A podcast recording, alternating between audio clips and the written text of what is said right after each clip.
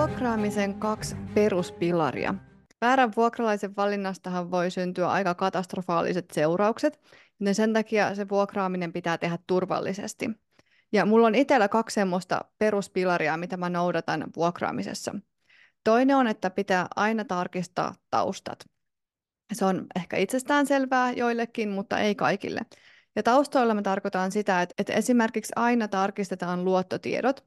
Ja mä tarkistan luottotiedot silti, vaikka mulla henkilökohtaisesti edellytyksenä ei ole puhtaat luottotiedot. Mutta mä haluan, että se tarina, mikä on kerrottu siitä luottotietojen menetyksestä, vastaa sitä, mitä oikeasti siellä on siellä luottotiedoissa. Ja mä en esimerkiksi hyväksy kaikkia luottotietohäiriöitä, että esimerkiksi jos siellä on mennyt puoli vuotta sitten uudestaan ja on mennyt viimeiset viisi vuotta ja koko ajan menee uudestaan ja uudestaan tulee merkintöjä, niin en mä semmoisia kandidaatteja harkitse. Ja sekin selviää sieltä, kun tarkistaa luottotiedot. Toinen juttu, jos luottotiedot on mennyt, niin mä yleensä katon ulosottorekisterin. Et koska mä haluan, että niitä velkoja on jo alettu maksaa takaisin, mikäli tällä henkilöllä ei siis ole luottotietoja, ja että hän on maksanut velkoja takaisin. No sen jälkeen mä pyydän aina palkkakuitit viimeiseltä ehkä kolmelta kuukaudelta, että mä tiedän, että tällä henkilöllä on tuloja, joilla hän voi maksaa sit sitä vuokraa. Ja sitten vielä usein mä pyydän entisen vuokranantajan yhteystiedot. Aina mä en ota yhteyttä tähän entiseen vuokranantajaan, mutta usein kyllä. Niin sitten saa toisen ihmisen sanomana tietoa, että onko kaikki mennyt hyvin, onko vuokrat tullut ajallaan ja niin poispäin. No tämä on siis tämä taustojen selvittäminen. Ja toinen juttu on se, että mulla pitää olla siitä hyvä fiilis.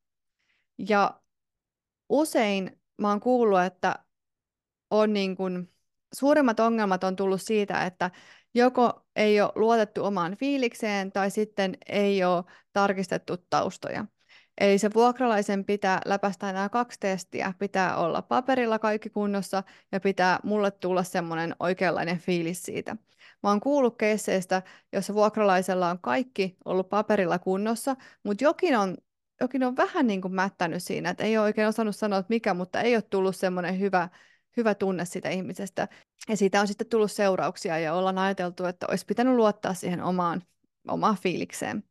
Ja sitten paljon on myös niitä, että fiilis on ollut tosi hyvä, vuokralainen on ollut tosi loistava, oikein mukava nuori herrasmies, eikä ole tarkistettu taustoja, ja hän onkin sitten ollut erittäin hyvä näyttelijä ja on näytellyt parasta mahdollista vuokralaiskandidaattia, mutta jota ei todellisuudessa ole ollut. Eli nämä kaksi juttua on mulla semmoista, minkä avulla mä oon itse ainakin pystynyt välttämään suurimmat vuokralaisriskit tähän mennessä. Eli paperilla kaikki hyvin ja sitten, että oma fiilis on kunnossa. Kiitos kun kuuntelit. Hei, mua ja algoritmia auttaisi tosi paljon, jos sä kävisit arvostelemassa ja tilaamassa tämän podcastin Spotifysta, Apple Podcastista tai mistä tahansa, missä sä tätä podcastia kuuntelet. Ja hei, ota myös asuntoasiaa Instagram-tili seurantaa. Me jaan siellä paljon tietoa asuntosijoittamisesta. Ensi kertaan, moi moi!